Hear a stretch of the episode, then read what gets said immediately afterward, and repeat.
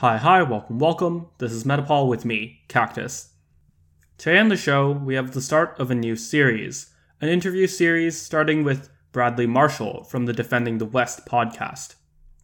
Regardless of whether you agree with our guest's political views, he does an excellent job highlighting many of the historical, cultural, and geographic factors that lead people to vote in the way that they do.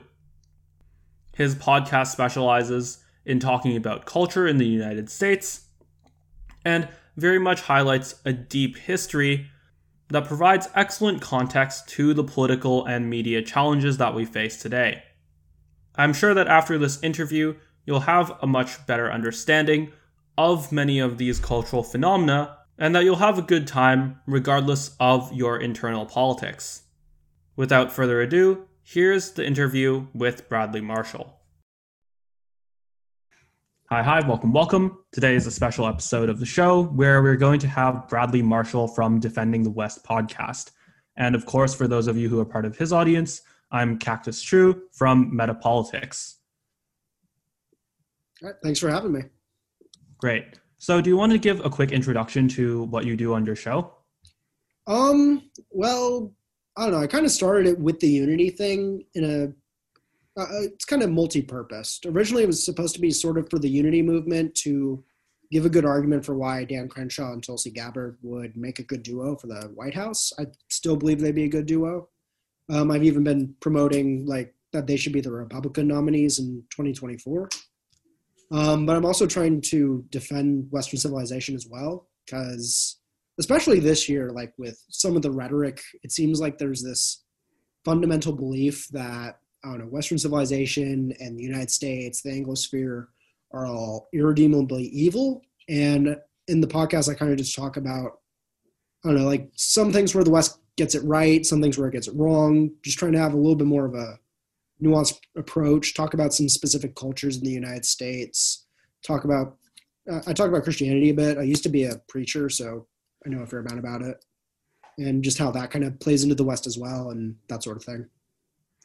Yeah. So to give a bit of context there, the Unity movement or Unity 2020 or Unity 2024, as it will be in the future, is a movement for uh, a nomination process for the President of the United States, where essentially they try to have someone from the center left and the center right be selected to try to bring the country together, as the name Unity suggests, and to essentially govern as a more centrist and more uh, kind of pragmatic approach to politics. And as a quick introduction to people who haven't seen my show, uh, Metapolitics is a podcast that isn't necessarily centered on expressing any specific political view, but instead geared towards analyzing the media incentives and all of those political influences that are at play whenever you see information flashing across your television screen, on a website, on social media, or in any other source. And we talk about all of those dynamics there, often going into mathematics, going into psychology, going into uh, biology, and looking from all of those angles to see what uh, the systems that have actually arisen from our current political environment mean for everyone who is trying to get good information out there. So, very much an area of where uh, our podcasts overlap is the analysis of culture and the analysis of history that goes through a lot of people's minds when they're actually interpreting the world around them. And I think this is something where you have uh, an, a level of expertise that I highly appreciate because you go into some of the cultures uh, with regards to uh, Greater Appalachia, with regards to uh, uh, the New France or Cajun culture that really highlights some of the uh, personality differences or some of the societal differences embedded in the United States. So, do you want to give a quick outline on that? Uh, sure. I mean, uh, something I definitely noticed after this election, like literally the day after, um, a lot of something that just really bothered me was how a lot of people were really just dismissing the Trump voters. And they were just saying, oh, they're all evil, they're all racists, um, or they're all stupid. And I just really didn't like that argument at all. And um, I don't know, a long time ago, I sort of got into the idea of figuring out how to divide the United States because um, I, I went. I'm from California, but I went to college in Arkansas, and I definitely noticed a very different culture. And I was kind of interested in like, okay, so what are the different cultures in the US? I mean, usually we like to talk about in terms of like, you know, North and South or East and West. But then I found uh, Colin Woodard's book where he and many, it's not just a concept he came up with. Uh, sociologists and historians have come up with similar outlines in the past. But it's kind of um, shown that in reality, our country is divided into 13 different nations, um, each with different histories, immigration patterns, uh, different forms of Christianity they adhere to, and all of this is kind of played into politics. Like, for example, um, the Midlands, they experience uh, religiously, they're more Quakers, so that made them very pacifist, um, staunch abolitionists. Um, they're also more uh, moderate when it comes to politics. A lot of the swing states are part of the Midlands, like Iowa and Pennsylvania. Yeah. And then there's um, some other areas, like like I mentioned in two of my previous podcasts. Um, the Appalachian culture and the Cajun culture both staunchly supported Trump. And something I really wanted to clarify was, well, one, it's not because they're racist. In fact, uh, the Kate historically the Appalachians and Cajuns were far less racist compared to like the deep south and some other portions of the country. And i just kind of wanted to outline like where they're coming from. Like a lot of their motivation for voting for trump was more motivated out of just wanting to be left alone uh, kind of being sick of being told by political elites that they're evil by virtue of existing and just kind of trying to show things from their perspective and kind of show how this country like i mean this election was not just some battle of good and evil like people think. Yeah, absolutely. I think one of the models, and I definitely want to get your opinion of this with uh, your cultural knowledge. Uh, one of the models that I'm going to be breaking down and explaining further on on my show is the sort of idea of a reality bubble that people live with certain assumptions about the life around them and about all the people around them that aren't necessarily the same within the, the borders of the United States. We often see this as, say, uh, the differences between cultures, between nations. It's somewhat easy to spot some of the, the differences between these assumptions between, say, France and Germany. But the same effects also play out in the United States. And what I talked about in a previous episode, uh, the culturification of reality, is how many of these cultural issues issues that uh, very strongly play a role in people's ideological view, such as abortion, such as uh, issues relating to faith, and such as now immutable characteristics such as race and gender, have really been weaponized to uh, f- force various uh, politicians to adhere to a specific game, to adhere to uh, one set of narratives or the other that make it very easy to attack other institutions based on these issues instead of based on their fundamental credibility. So, uh, how do you see this kind of uh, cultural escalation uh, affecting all these various groups? Do you see that as something that is happening around you? I mean, I definitely feel like I see it like when I talk to certain friends of mine and I see it on social media where people just kind of live in these bubbles, I believe, kind of like you mentioned. Yeah. They really just I mean, it's not just that they don't know about other perspectives. They a lot of them don't even have interest in learning about the other perspectives. Um, and like even just a few days ago, I went hiking with a friend of mine. Um, he's kind of a more old school Democrat, um, very lefty, and we talked about it a bit. I mean, he was saying he supported Biden uh, primarily because um, I don't know. He thinks the institutions are good and all the bureaucracy is good, and I can understand that. I mean, I, I don't agree, but I can at least understand it. But what really stood out to me of how much of a bubble he's in and how he's really being fed a lot of misinformation was when he said Biden is good with foreign policy. And I was like, what? I mean, I literally started laughing when he said that because, I mean, you can look up the historic, like historians and experts. Like Biden is has the worst foreign policy instincts there ever has been.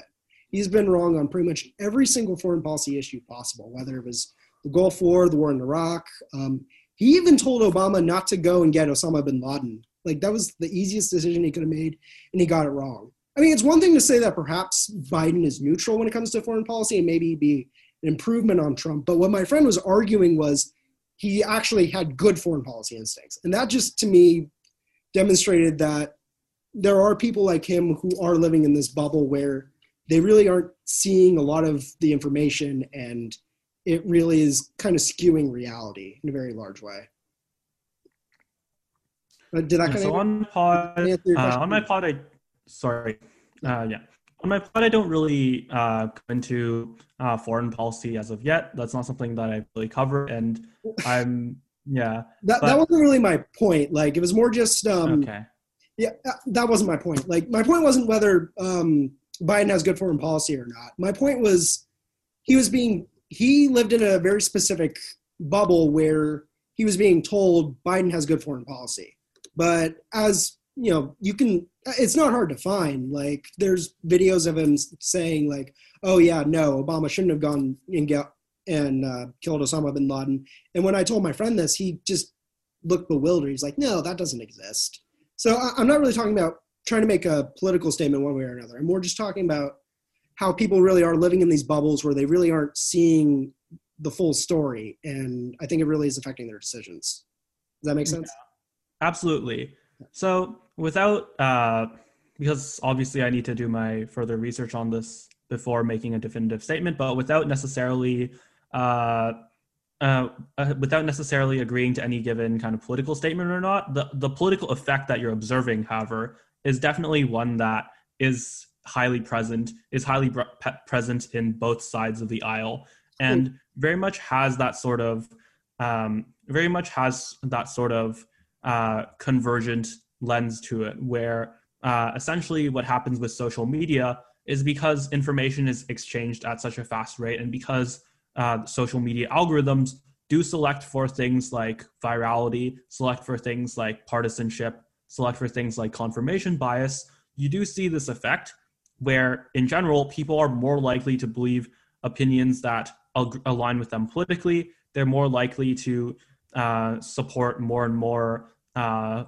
influencers or politicians, etc., that align with the same viewpoint. And this is a significant problem that is creating further downstream consequences. Right. It's basically just trapping people in a loop because the algorithms look to reinforce, well, basically, it's just trying to give people what they want, more or less.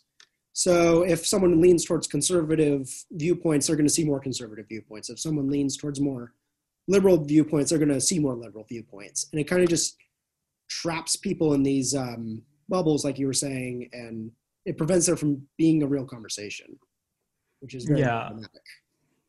So, looking at this sort of effect and uh, and looking at the kind of political realities that the U.S. is facing now, do you have any plans for sort of a uh, either a partition or some sort of compromise that can happen politically uh, that would allow these different cultures to all prosper, to all uh, look towards a better future where uh, conflict is avoided?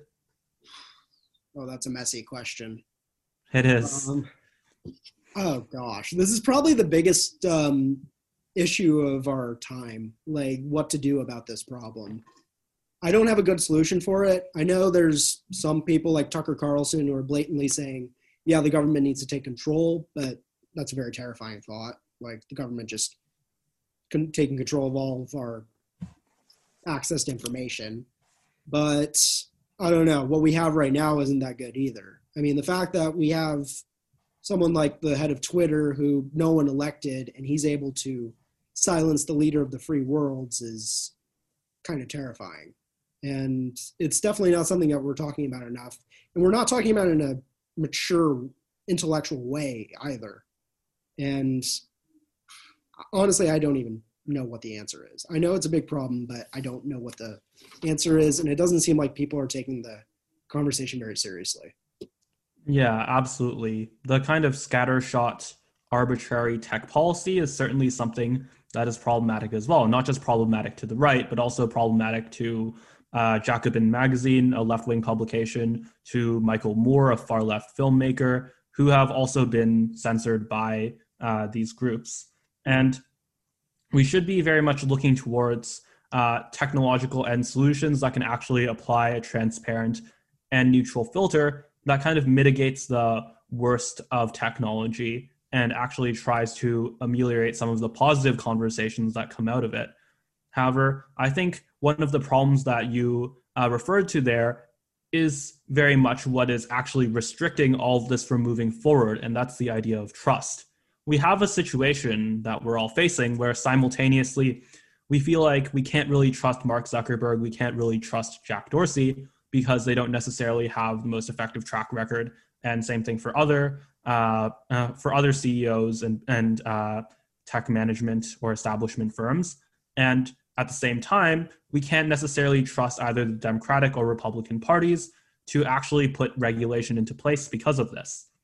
So that cuts off two levers uh, that we can actually use in order to, or that someone can actually use in order to try to uh, change the situation we're in right now. But the third one, the one that I personally have the most hope in, is very much the lever of media, particularly independent media that can spread good information that can counteract some of the negative forces that occur right now and that can actually uh, communicate the tools that are necessary for people to uh, take information into their own hands to actually be good stewards of their own environment of their own feed and solve the problem kind of from the grassroots up. Do you see uh, do you see anything similar to that happening with regards to all these different cultural communities how do you think the the tension between those areas is?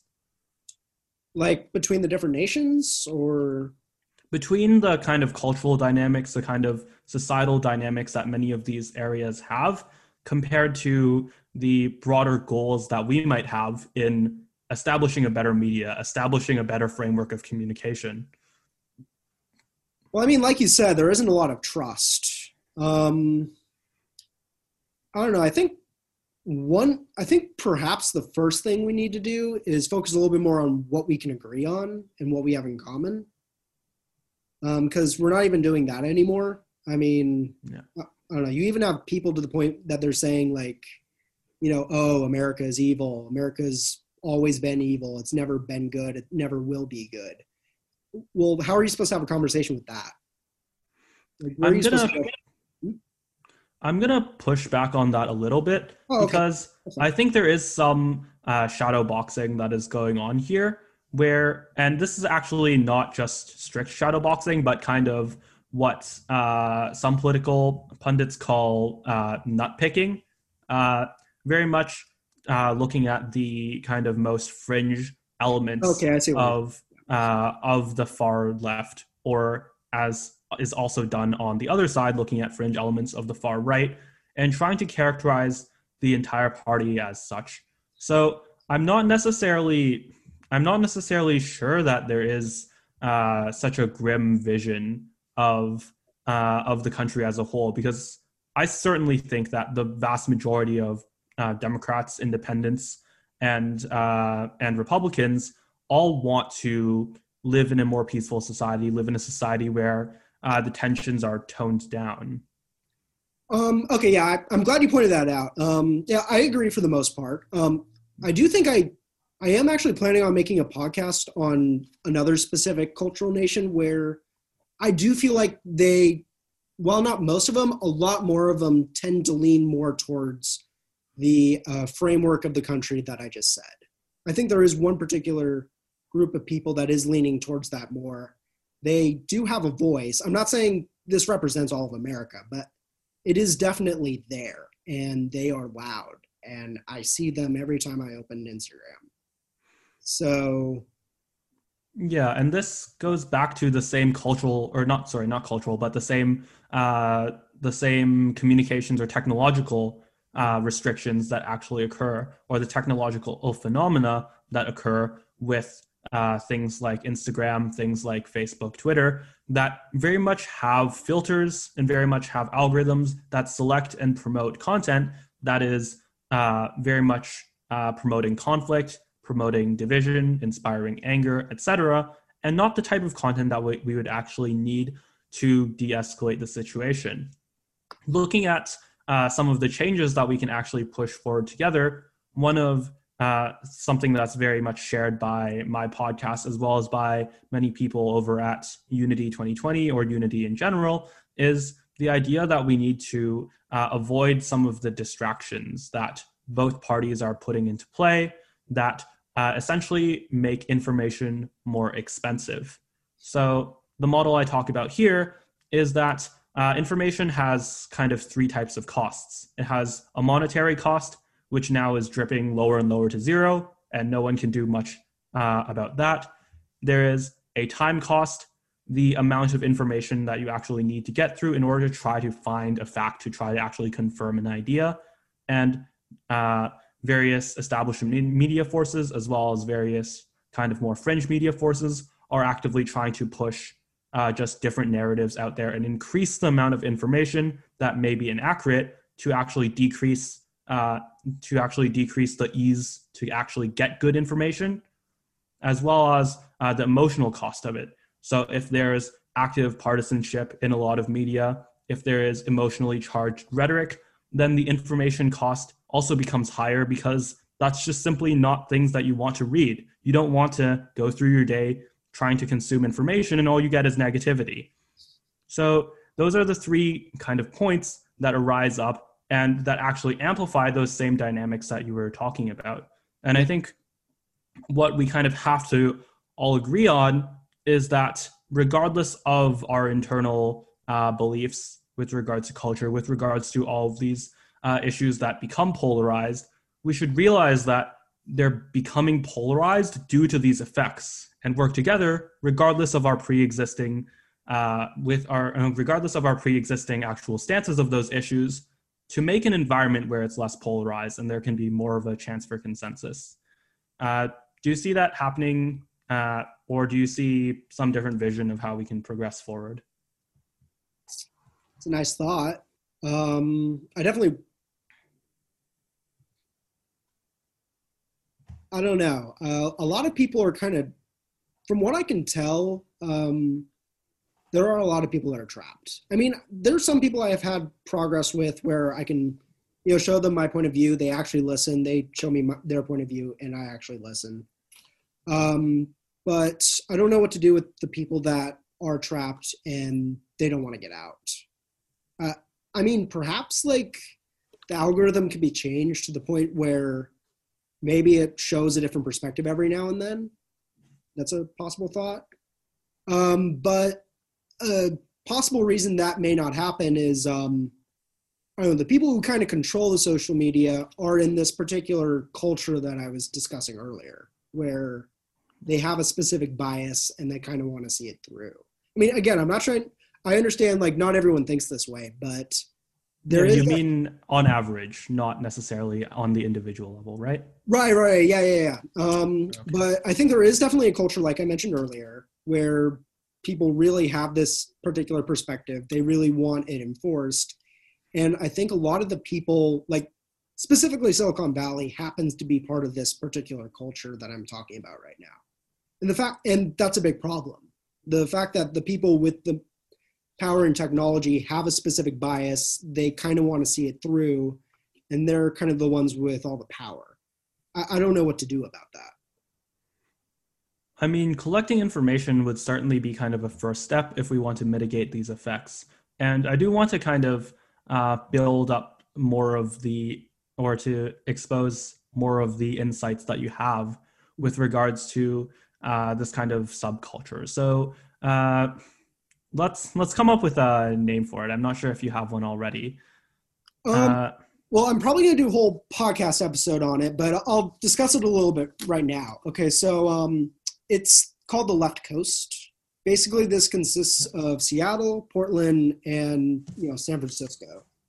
I mean, like I, I think most people can agree Seattle and Portland were kind of the places where everyone went crazy, and I don't think it's a coincidence. They all, both happen to be part of a very specific culture called the Left Coast. Um, Colin Woodard uh, describes it in his book as being founded both by the Yankees and the Appalachians. And from what I can tell, I think they inherited some kind of bad stuff from both. Um, like two bad things they inherited from the Yankees were utopianism and um, lack of and intolerance. Because um, the Yankees historic, but what kind of makes it not as bad in the actual part of the country where they have the Yankee culture is they have more of a communal aspect. So they aren't just self-serving; they're always about the community and all that. And they have a little bit more of um, a guiding principle, I guess you could call it, more of a religiosity. And then what they got from the Appalachian culture, um, on the other hand, was the lack of religiosity and a sort of individualism. And I think what these four things have done is they've created a culture on the left coast where you have a bunch of self serving people who want to create utopia, but they don't even know what utopia is. And they're, they don't, they think that they're very intolerant to what other people see utopia is. Does that make sense? Uh, your ideas are your ideas make sense. I think. Mm. Uh, yeah, I'm just gonna take a moment to think about this. um, very much. I think uh, we should try to look towards once again these, and this is obviously the kind of premise of my podcast is that we should look towards what socio-political influences are actually leading to this uh, to oh, these dynamics coming I, I'm up, not trying to right? deny that um, social media is playing a role as well. Um, and, and, yeah, I definitely think that's right. Um, but like, this is something uh, Colin Woodard was asked about in a lecture. He specifically was asked, like, with everything becoming more globalized and everything becoming more, I don't know, you having social media and everyone being exposed to more things, shouldn't the nations be disappearing? He actually said, no, it's the opposite.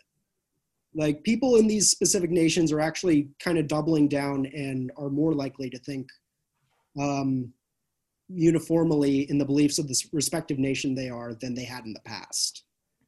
So I think these things are actually kind of working together. Like the social, like the social media, where it's continually exposing people to their uh, perspectives, and it's causing these nations to become more solidified in their beliefs. Yeah, and I think what's important is that the fundamental myth of the modern hyperconnected media is that it makes information easier to access. Mm-hmm. It actually makes information much harder to access by by essentially like filling the tubes with junk, right? By actually amplifying some of these negative effects, and not only that, by making it actually more difficult and more time consuming to access good information and to actually reduce the trust and undermine the trust that you can have in many of these kind of scientific outlets that have very much kind of lost some part of their credibility due to having to take various political measures to uh, kind of reduce their fidelity. Uh, but returning to the idea of this kind of left coast culture, and I want to make sure that we uh, we make sure to separate kind of bad actors from uh, from the general uh, from the general public. Much like uh, we want to make sure that we do the same with regards to uh, fringe elements on the right, for example. Of course, we don't necessarily want to kind of lump that in with like kind of everyone who lives in that area, right? Yeah, no, I mean, and it's not true. I mean, my mom's from Seattle, and half my family's from Seattle, and they all voted for Trump. So it's not like everyone is the same in this respect. But um, I mean, of course, everyone's an individual. Everyone thinks differently. And this, I'm not really meaning this to be like, oh, if you live in San Francisco, you automatically think this way. If you live in Portland, you automatically think this way. But I think there is definitely this mentality that happens to be very prevalent throughout these areas and is taking hold, or at very least, this narrative happens to be taking hold in this these particular portions of the country more so than other portions of the country. Yeah. So yeah, I just wanted to get it on the record and just like give me a simple, uh, uh, let me know if you have any disagreements with this. But we want to make sure that uh, we emphasize that we are, uh, or that you are attacking the ideas or the ideology that is coming out of this, not the individuals involved. No, no, no, no, no, no, no. I'm, there's, I don't even know what individual I'd be attacking. I mean, I, and this move it's just a bunch of ideas that are bad and i'm saying that they happen to be taking hold in particular portions of the country more so and I think this isn't something people can really disagree with. I mean, after like the George Floyd protests, like it was one thing when, or, the protests um, in general happening this year. It was one thing when they took place in Minneapolis and Kenosha, because that's where shootings actually occurred. But it doesn't explain why they happened in Portland and Seattle more so than other cities. Yeah, I mean, I mean, once again, I'm not sure. Uh, yeah, I'm not sure whether this is necessarily, say, a negative thing in the abstract, right? That protests aren't kind of like protests aren't de facto bad, obviously. Well, the uh, particular uh, but, nature of these protests. Okay, uh, so elaborate on that. The particular nature of these protests to where you have autonomous zones set up in the middle of Seattle and Portland. To the point where when Douglas Murray, a journalist from the United Kingdom, goes through Portland and says, wow, this is a third world country.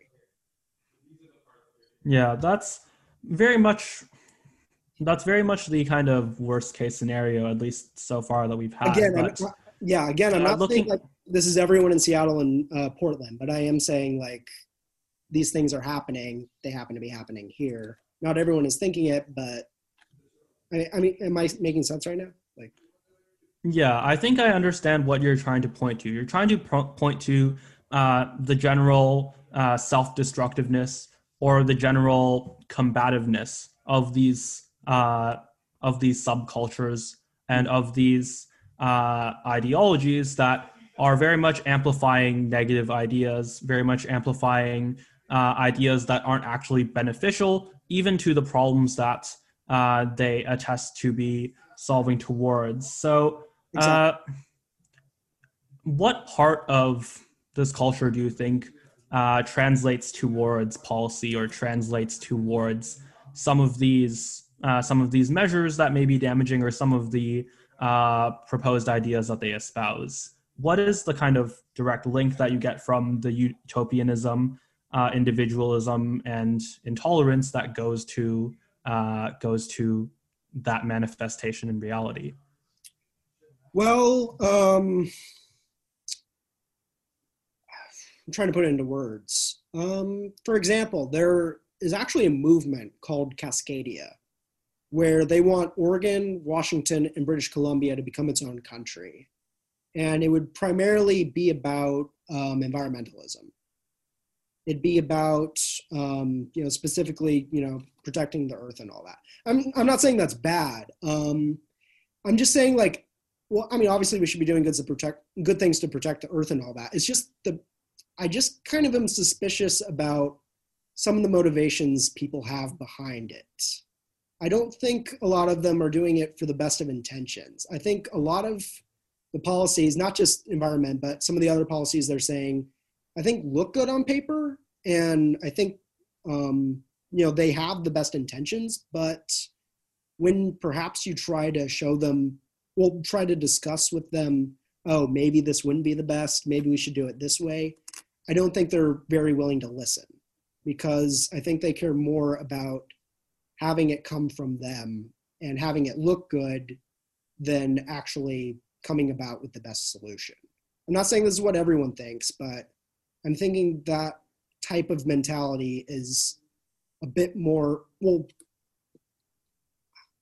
uh, i'm trying to word this right i'm saying that this type of mentality where you have this utopianism you don't necessarily have a guiding principle for this utopianism and you're not necessarily doing it from a communal aspect you're doing it more from a oh i'm going to change the world i'm going to make a difference kind of perspective yeah so i think i want to push you a little bit more on kind of nailing this down uh, because very much we've we've operated at very high level or very kind of abstract ideas of what we're actually describing as part of the left coast. Mm-hmm. So, what exactly are those kind of policies? Are those kind of uh, those measures that they're pushing? I know we started with uh, the formation of Cascadia uh, between Oregon, Washington, and British Columbia, Canada. Mm-hmm. what ne- else necessarily is uh, is attached or is mostly correlated with this movement. Well, you can see just you can kind of see from uh, some of the policy demands of um, the autonomous zone in Seattle. They were saying like we want segregation or some forms of segregation at least, not like blatant segregation. Um, they were asking for vegan products, vegan foods. Um, I think they're far more likely to um, enact policy where you have to refer to transgender people by their supposed pronouns. Um, trying to think. Um, I don't know. Like, I actually had a friend. I lived in Seattle for a bit, so I was able to see like on Instagram some of the things some of these people were proposing. Um, defunding the police, uh, less police overall. Um, um, environment's pretty important, like I said. That's one of the fundamentals of the Cascadia movement. Um, I don't know, is that enough? Um, I, am trying to think of more, but yeah, that sounds good. So that already gives us a fundamental base to kind of look at because, uh, I mean, I'm not necessarily to... saying like some of the things that they're proposing are. Well, again, it's not like we can't discuss some of the ideas that they're saying. That's not really my point. Um, my point is more, I question their motivations for why they're doing it. Because um, I think they think they're doing it out of virtue, but I, again, I don't think there's many of them that are willing to have discussions on perhaps how else can be done like for example in portland um, the mayor just kept making concessions after concessions after concessions for what the people were wanting and yet they still kept acting like it wasn't enough. Yeah so okay. So i think we're re- definitely making progress here. Okay so, good. Yeah absolutely. So yeah. with regards to a lot of the type of uh, policies that are actually being proposed here one of the things that you talked about was them uh, not necessarily doing, or one of the things that you uh, kind of uh, outlined was a general belief that they weren't necessarily doing it in good faith.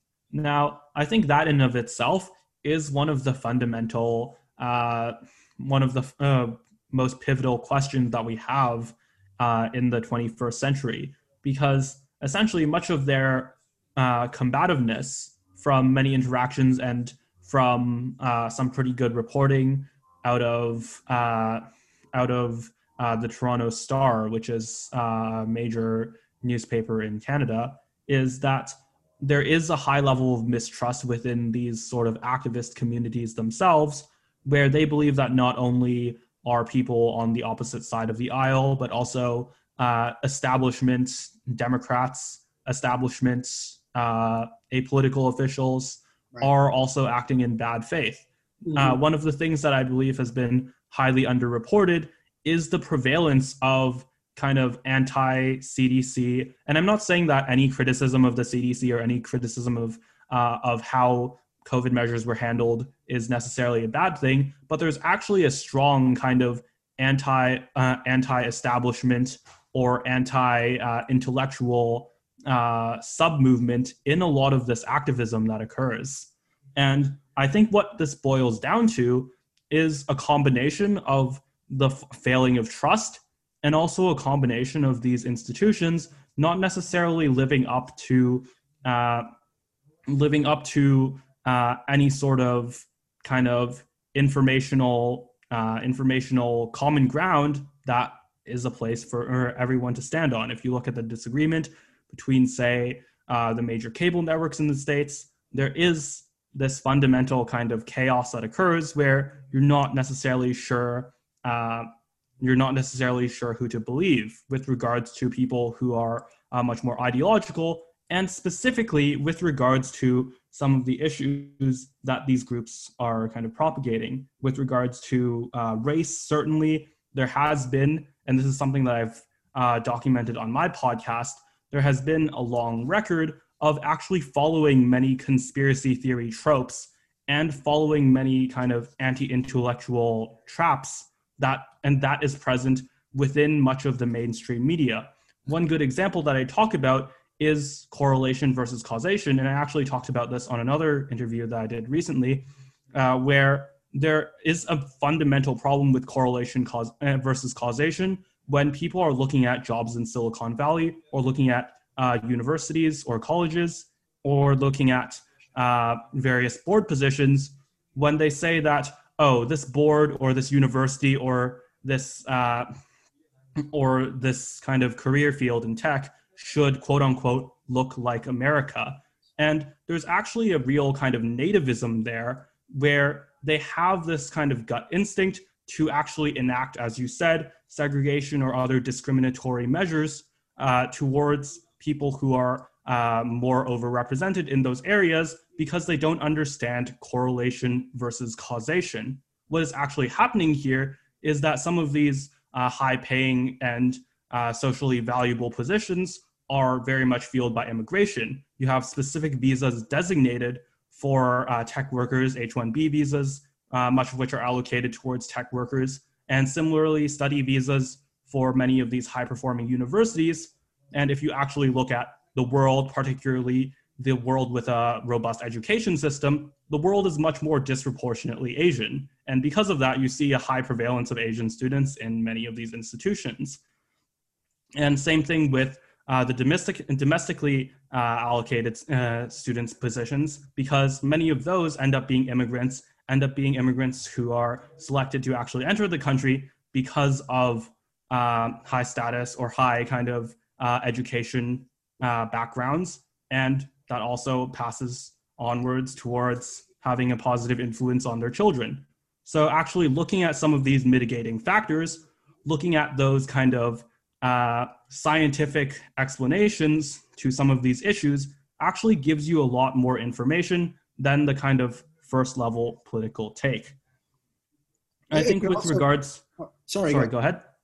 Well, I think it could also be said that perhaps um, you mentioned that people are seeing failings and they're reacting and they're reacting to it, but it could also perhaps be said that the failures are maybe being exacerbated perceived as maybe larger than they are by social media. Does that make sense? Yeah, almost everything is uh, sort of amplified. And yeah, I think what we have to do is we have to focus on uh, some of the measurable data.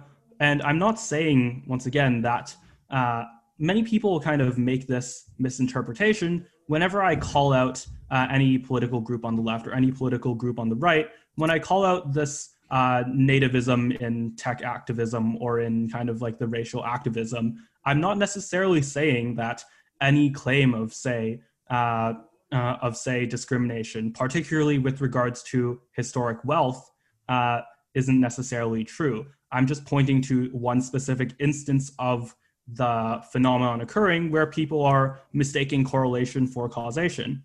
Uh, and I think one of the core kind of ideas that we have to have going back to the idea of trust and going back to looking at how people grow to believe these sorts of counterproductive policies uh, is very much based on the idea of uh, quote unquote fit ideas, where you have uh, ideas that aren't aren't necessarily uh, productive or beneficial, but that gain more prominence in excuse me that gain more prominence in social media because there is some other aesthetic feature about them that makes it very easy to either uh, c- trigger an emotional reaction to uh, activate partisan identities or to activate uh, those sorts of uh, tribalism tendencies such as some of these slogans and i think that even in recent times this has actually been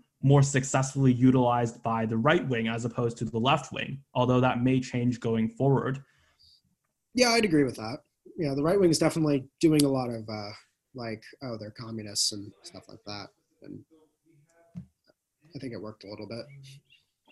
Yeah, but going back to like the connection, I think, and this is, I think, the one of the great things that you do is that you draw kind of a direct line towards some of these personal beliefs and some of the architecture of how one views their life uh, to these uh, ultimately political beliefs and to these uh, further ideas. So I think that's kind of very much where I want to pick your brain here is how uh, this utopianism actually leads to these uh, kind of defunct policies.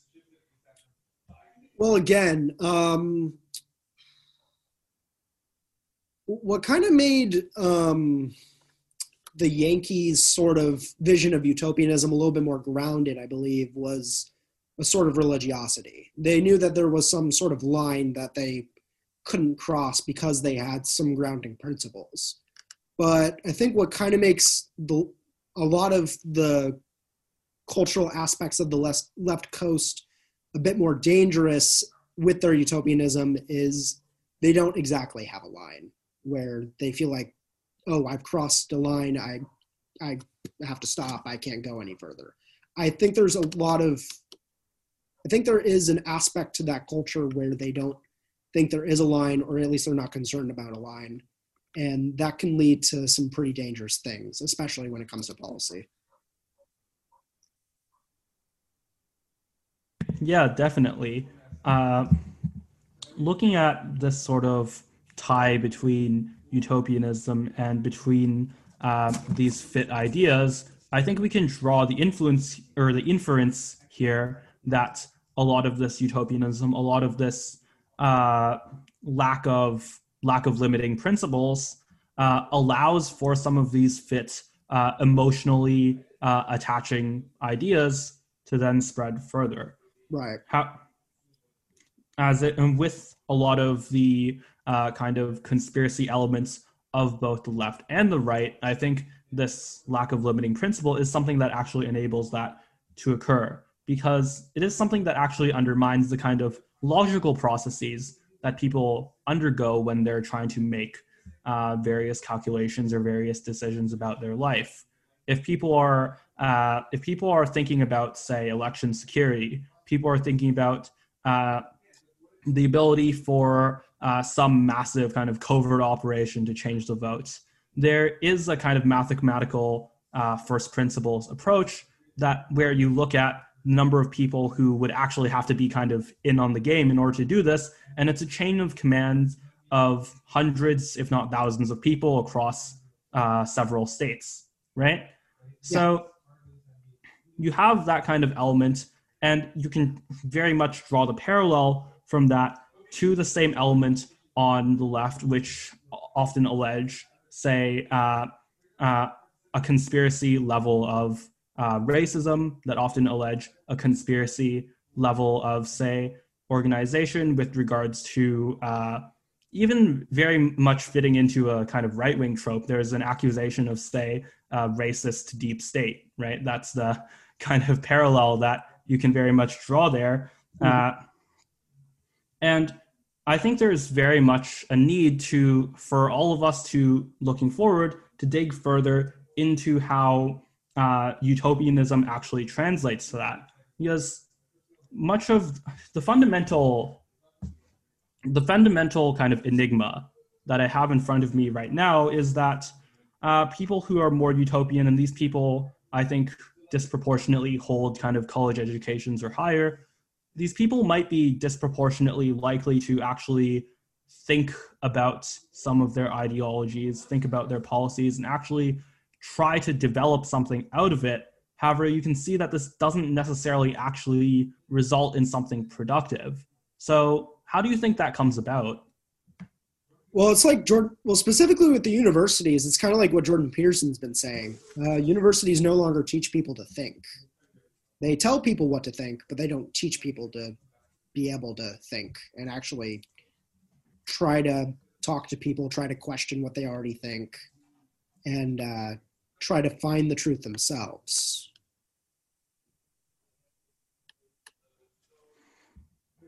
Does that make sense?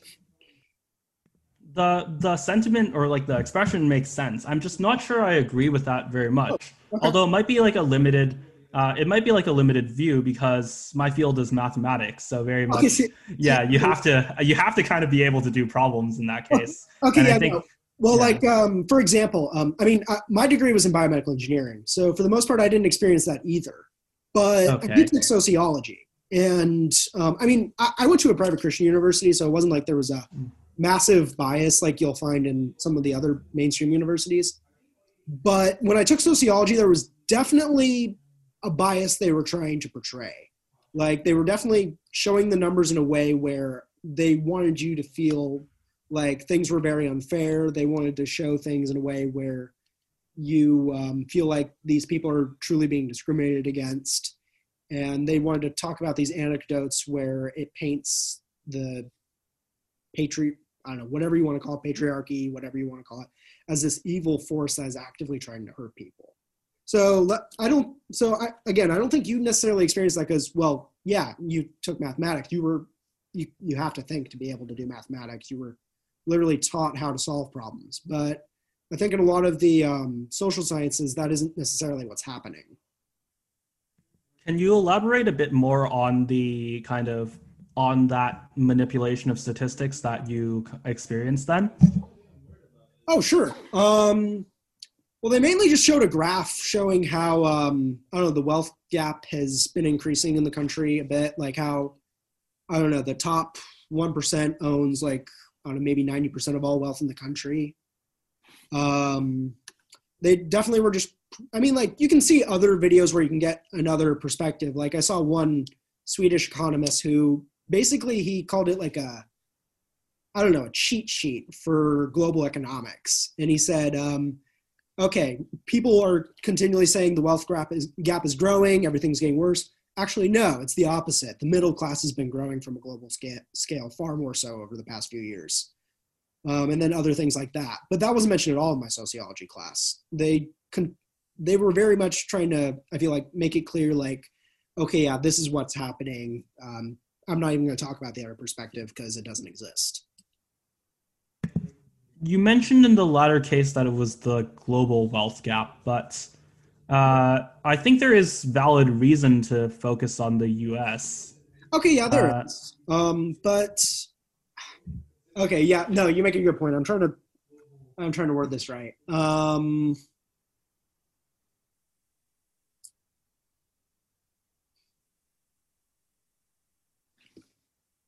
I, I don't know. I, I don't know where I'm going with this. Um, Do you think there might be kind of a, uh, and this is something that's actually very hard to identify inherently, but uh, I think that if I were to kind of steelman this argument, it would be that there's a kind of bias by omission here with regards to uh, any information that's not presented or the focus of uh, inequality itself, right? mhm. Yeah, of kind of spending more time on one subject area as opposed to another, Right. Yeah, I'm I'm not necessarily thinking the teacher was biased, but um I don't know. I- feel like just the way the information was presented, it I feel like it made it easier to think of a certain way than perhaps having a more nuanced approach.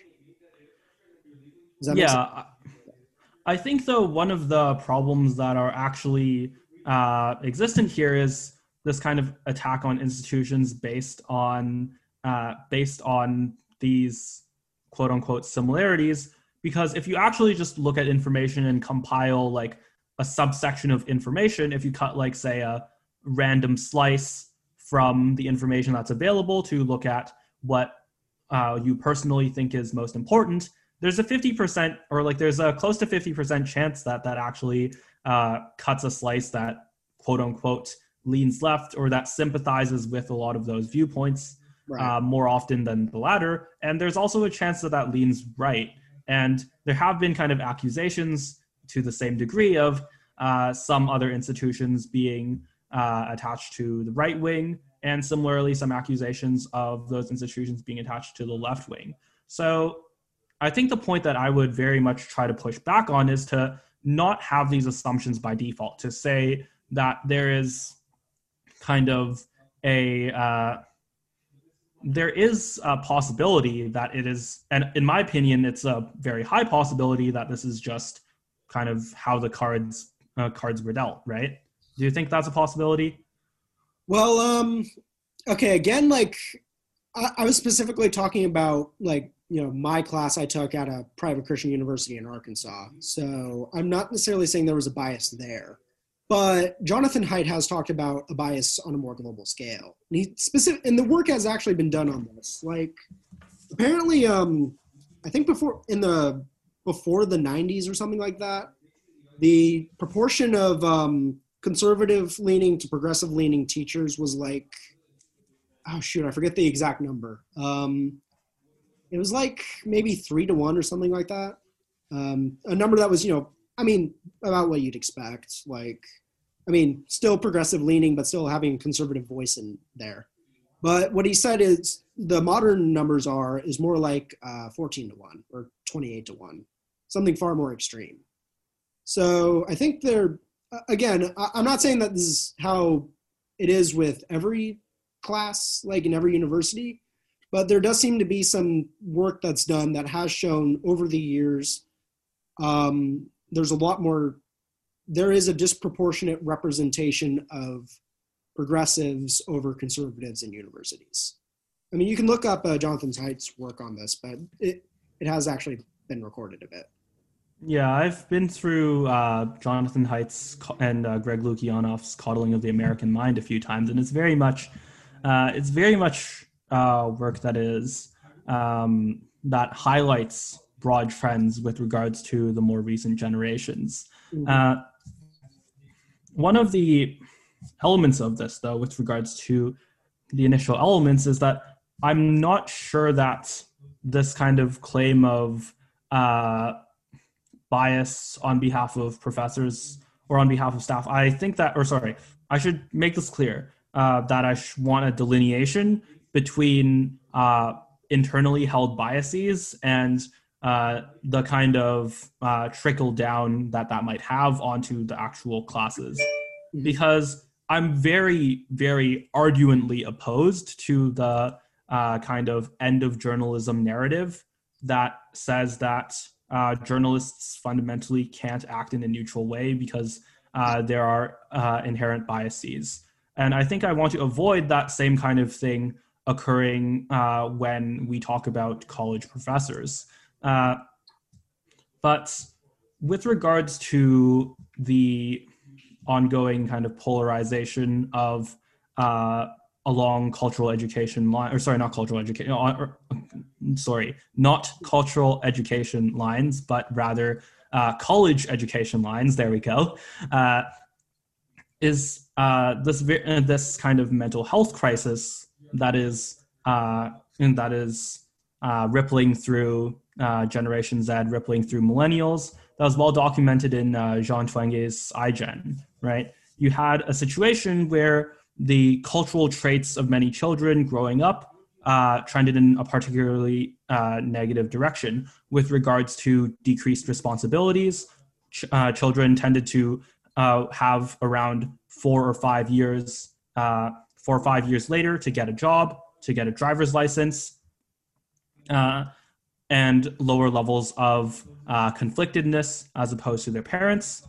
So less levels of kind of inner conflict, less level, less levels of uh, kind of independence, and also uh, a much higher likelihood of mental illnesses such as uh, depression or such as anxiety, with 60% of Generation Z suffering from some sort of anxiety, anxiety symptoms, and 40% suffering from some kind of depressive symptoms. So, do you see a connection here between those types of broader uh, sociological and public health effects to some of this uh, left coast ideology or some of these effects that may be playing out here? Um, I'd say it's certainly possible. I yeah, I would say definitely that's a factor. I um, forget what historian talked about it. He said basically like the phenomenon we have like with college loans and all that, and like um, the idea where I don't know kids come out of debt with these degrees, will come out of college with massive debt with these degrees, and then they have to go and work at Starbucks. I think that's definitely something that is fueling this. But like I said, um, I mean, you could say this is happening like across the country. but in specifically left coast cities, you had this extreme reaction to some of the things happening this year to the point that they created autonomous zones in the middle of these cities. And that didn't really happen in other parts of the country. I mean, yes, uh, the resentment is something that I think is something you can find in most nations of the country and most cultures, but I don't think we can just ignore the fact that the autonomous zones were set up in two cities with which happen to have very similar cultures, very similar histories, and happen to be part of this left coast nation I'm talking about. Yeah, I think one of the factors that may be at play here is not just the kind of uh, cultural cultural background of the of the uh, protesters or of uh, the people who are trying to set up these zones, but also of the background of the administration and of the governments that are actually at play here. Because uh, I think there was fairly credible reporting. I believe it might have been on the Hill, but there was some source talking about an attempt to set up an autonomous zone in New York that failed due to uh, interference, right? Yeah. Ah, I see. Yeah. So, do you think that there's kind of an administration or a governance side to this? Oh yeah, that's definitely a factor. Um, they they definitely let it happen in uh, Seattle and Portland. Uh, the mayor literally just called it the summer of love. That whole thing that happened, and when they attempted to do the same thing in Asheville, they just didn't let it happen. Um, so, yeah, I would say there is an administrative failing, and I don't necessarily know the backgrounds of the administ- the administrators of Portland and Seattle. I don't know if that's the cities they're from, um, but yeah, that there's definitely something about those cities where setting up an autonomous zone wasn't rejected in the same way it was in other cities where they attempted it. So it is a little peculiar. Yeah. Going in a different direction now, mm-hmm. uh, I want to talk about this strange kind of almost paradox that you have with regards to uh, the left coast, which is that we highlighted utopianism or and uh, individualism as some of the core traits, which seems to be somewhat conflicting with regards to the past ideas of utopianism, typically involving kind of uh, uh, mass cooperation, uh, almost cl- some branches of it involving collectivism. So, how do you see the tension between individualism and utopianism as you've identified it?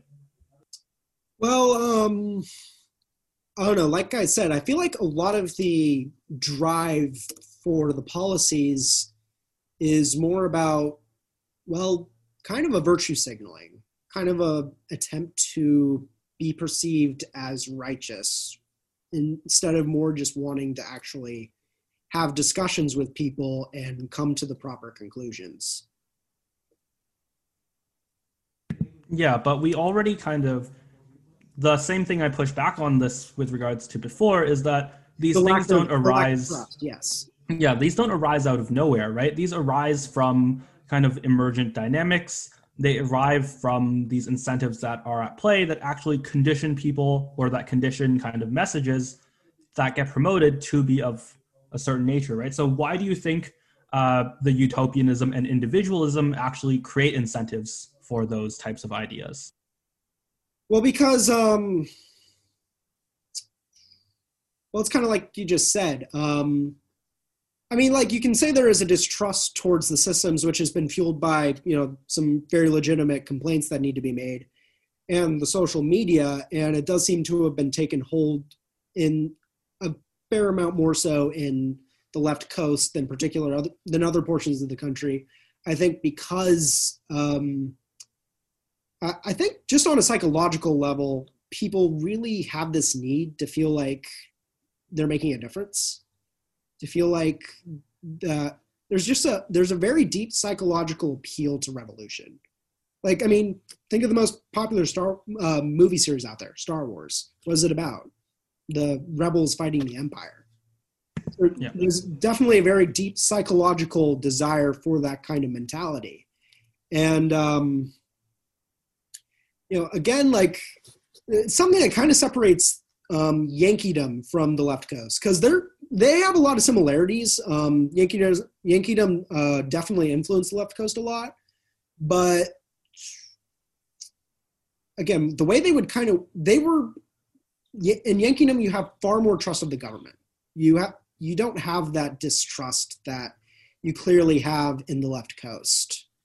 Um, it's I'd probably have to do a little bit research, more research on why. I mean, part of it might be because um, I don't know they're more religious. Um, they were descended from the uh, Puritan Englishmen who were far more likely to be okay with government. I mean, John Adams came from this particular portion of the country, and he was considered like the most um, reluctant of all the patriots. Like the only reason he ended up uh, doing it was because um, the English were infringing on property, and he felt and you know he didn't like the idea of taxation without representation. That to him was a line that was um, being crossed, and that caused him to uh, you know end up rebelling. But yeah, so overall, it seems like Yankeedom really kind of is more trustful of government, and the left coast isn't, and that might be where the Appalachian culture comes from. Because as I discussed in one of my podcasts at length, the Appalachians was basically populated by people who were, you know, screwed over every which way by government for centuries. Whether it was the, um, you know, the lowland Scots and the northern English who were continually living in uh, war-torn uh, Britain, like being caught in the crossfire from the Highland Scots and the uh, English aristocrats, or the uh, modern Appalachian culture where they were basically, you know, caught in the crossfire between the fight between the, uh, you know, Yankee elites and the Southern aristocrats. So I feel like this overall distrust in government perhaps was inherited by the left coast, along with the utopianism of Yankeedom. And I think this is maybe fueling the current uh, political political crisis we're seeing. Yeah. Uh, how do you see, uh, once again, moving to a different topic, mm-hmm. how do you see the kind of cultural lines maybe even redrawing themselves or helping to redraw the new party lines in what is often called the realignment discussion of uh, demographic trends such as uh, Southern African Americans and particularly young Latinos moving towards conservatism and with more uh, upper class uh, suburban uh, white white women and upper class suburban white men to some degree, uh, to a smaller degree, moving towards moving towards uh, liberalism or moving towards the Democratic Party? Well, I can't speak to the um, trend for um, more uh, urban people to, to uh, move towards uh, progressivism, but I can speak a little bit to why I think some people are moving more towards conservatism. Because, like, um, uh, I think it was Miami, Trump actually ended up getting a bunch of points. And that's another particular culture that um, it's called part of this. It's part of the Spanish Caribbean. Uh, Colin Woodard doesn't actually talk about this in his book, but um, this particular portion of the country, you have a lot of people from communist regimes like Venezuela and Cuba, and a lot of them ended up voting for Trump. Like I think 55% of all Cubans ended up voting for Trump, which is quite quite a number. Like that's not something we've seen in a long time. I think the biggest um, fueling of that, of course, is the fact that the modern Democrats have kind of been portrayed as leaning more and more towards socialism. I'm not saying that that is necessarily what they're doing. Like, I, I don't, I mean, I don't know, right when Biden began picking uh, members of his uh, crew, he picked a big oil wig to be in part, to be part of it. So, but I don't know, with how things are being portrayed, uh, the Democrats definitely are being portrayed in a light where you know people from former socialist regimes like Cubans, Venezuelans, and even Nicaraguans are not going to be are going to be far more likely to go for a Republican than a Democrat. Yeah, an interesting analysis of this that I had, uh, or that I seen about this from conservative commentators Saagar Enjeti, mm-hmm. was that uh, the connotation of socialism wasn't actually drawn between things like more progressive economic policies because uh, things like higher $15 minimum wage, which was passed by uh, passed by popular vote on uh, in Florida, for example, and also even on even more kind of left wing economic issues such as Medicare for all. There's actually better polling in uh, Florida than there was for Biden himself. So, and uh, what uh, and Enjeti uh, then kind of drew the connection to was that uh, the the most powerful attack that actually landed with the uh, socialism idea wasn't actually the kind of redistributive aspects of socialism, but rather the kind of top down, more authority, more authoritarian tendencies of socialism. Uh, so, what do you see in that analysis? Do you see uh, a similarity with what you're talking about, or uh, is there something that goes into a different direction? Um, I'd say that makes a lot of sense. Um, I can definitely see Florida leaning more towards Medicare for all. Um, part partly why is um, I mean it, it's not just Venezuelans and Cubans in Florida. Like when I went to Miami, like it was literally like the cap. You could say it's like the capital of Latin America because you have people from literally every single culture in all of Latin America coming there. And one of the things you find in almost every single Latin country, I believe, is some form of Medicare for all. Uh, not saying it's good, but they have some sort of uh, Medicare for all in most Latin countries. So I could see why Florida would lean more towards that. But um, yeah, the idea of the authoritarianism, I definitely think that he's onto something there. Because I forget where I was hearing this, but I've been hearing some people like from Venezuela say like there are some just with some of the rhetoric that's being thrown out with some of the Democratic candidates it's very that there's some parallels that can be drawn to what they experience in their respective countries. So yeah, yeah that makes a lot of sense what you just said.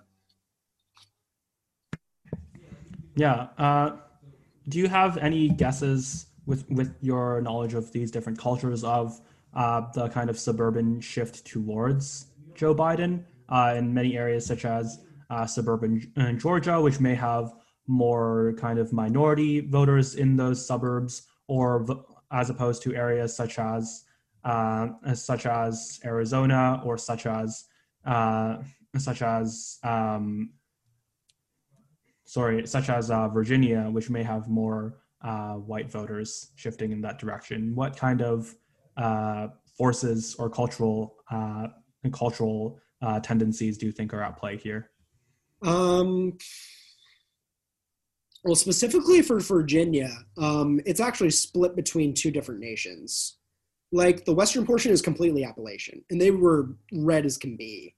But the eastern portion was Tidewater, and that um, Tidewater was founded by English lords uh, many, many years, like hundreds of years ago. They wanted to form more of a hierarchical, um, kind of feudalistic society. Um, so usually they tend to be more okay with authoritarianism as well. So that could possibly be a factor for why um, Virginia is leaning more Democrat. Um, as far as Georgia, that that's an anomaly to me. Uh, Georgia is like one of the deep South states. Um, I don't know. The deep South has kind of been, I don't know. The deep South's kind of a weird thing to analyze because one of the things that always characterized the deep South was the apartheid state the fact that there was this separation between um, it, it, wasn't even just racial. Well, no, it was racial, but it wasn't necessarily just white and black. Um, Colin Woodard even talks about how uh, the people of the Deep South were um, founded by the Norm people of Normandy, and this idea of a Greco-Roman um, representative democracy, and the fact that, and the idea that the deep Southern aristocrats were not just superior to African Americans, but they were superior to the Anglo Saxon Northerners as well. So the fact that that narrative has kind of been dashed um, a fair amount, like over the past few decades. I don't know. The Deep South is kind of going through some weird trends, whether it's Georgia going more Democratic or Memphis, which was very Deep South, actually being very Democratic. Um, so I, I don't really know what to make of that. Uh, I don't know if anyone's really doing any work to figure out what's happening in the deep south and how things are changing, but there definitely is something happening. One dynamic, uh, one dynamic at play here might be immigration because there's actually, I think Georgia I don't remember the actual citation on this, but I think Georgia is one of the most uh, immigrated to states. And much of the immigration were from states like California, were from states like New York that may have had more, uh, uh, more uh, economic policies that were detrimental to those who emigrated from those states and who emigrated to uh, the suburbs of Georgia uh, in order to kind of pursue a new life, but maybe held similar political beliefs. So that's kind of one uh, broad explanation that was present in some of those uh, some of those political analyses post-election. But this still doesn't under, uh, still doesn't uh, understand completely how the general trend of Georgia from 2016 to 2020 actually occurred. So, do you think that could be a plausible explanation? Yeah, I think there's definitely some weight behind that. I'd have to do more research on um, the exact immigration patterns and the voting patterns. Um, I don't really have any anything else to say about Georgia. I haven't really researched it that much. Um, your explanation, I think, is about as good as any other explanation anyone can come up with, as far as I know. Um, so, yeah. Yeah, I don't want to take credit for that. That's something that is reported yeah, no, kind of I, ad nauseum. But yeah, okay. Uh, so I think it's about time to wrap up, and I want to ask a very interesting question that I've planned on talking about and uh, unfortunately, you're not going to get to know this question until we're off the air or know the answer to the question, to be clear. Uh, but I'm going to read a portion of a speech, and then I want your answer on whether it sounds left wing or right wing. Okay? Okay. Consequently, what is happening today can be interpreted as an attempt of the respective political leadership to harmonize relationship between the interests and achievement of the individual that needs to be acknowledged with interests and achievement of the community and the nation. Meaning that the nation is not a simple sum of individuals, but a community that needs to be organized, strengthened, developed, and in this sense, the new state we're building is an illiberal state, a non liberal state. It does not deny fund, uh, foundational values of liberalism as freedom, etc., but it does not make this ideology a central element of state organization, but applies a specific national particularly appro- particular approach in its stead.